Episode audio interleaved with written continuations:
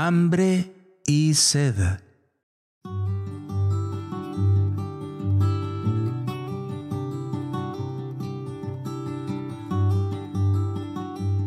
Evangelio según San Juan, capítulo 6, versículo 35. En aquel tiempo, dijo Jesús al gentío, Yo soy el pan de vida. El que viene a mí no tendrá hambre, y el que cree en mí no tendrá sed jamás. Palabra del Señor. Gloria y honor a ti, Señor Jesús. El Rincón de la Palabra. La paz del Señor para todos. Soy Mauricio Castro de Comunidad Católica Virtual. Hoy Jesús nos habla de dos necesidades básicas del ser humano. Pero no se refiere solo al hambre material, no se refiere solamente a la sed de agua.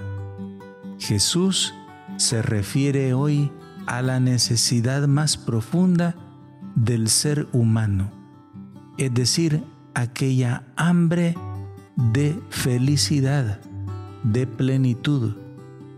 Y cuando Jesús habla de sed, se está refiriendo a la necesidad que todos los seres humanos tenemos de saciarnos y de no volver a tener nunca más sed.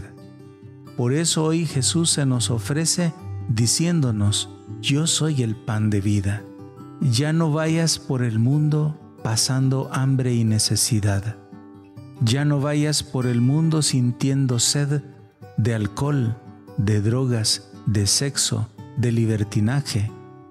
El pan vivo bajado del cielo, Jesús de Nazaret, es el único que puede saciar esa hambre y esa sed en tu vida. Ya no pierdas el tiempo buscando la comida que no llena o que solamente llena por un tiempo. Jesús se te ofrece hoy, se da al mundo entero. Él es el pan de vida. Vamos a Él, comamos de Él, para que tengamos vida, paz y bien.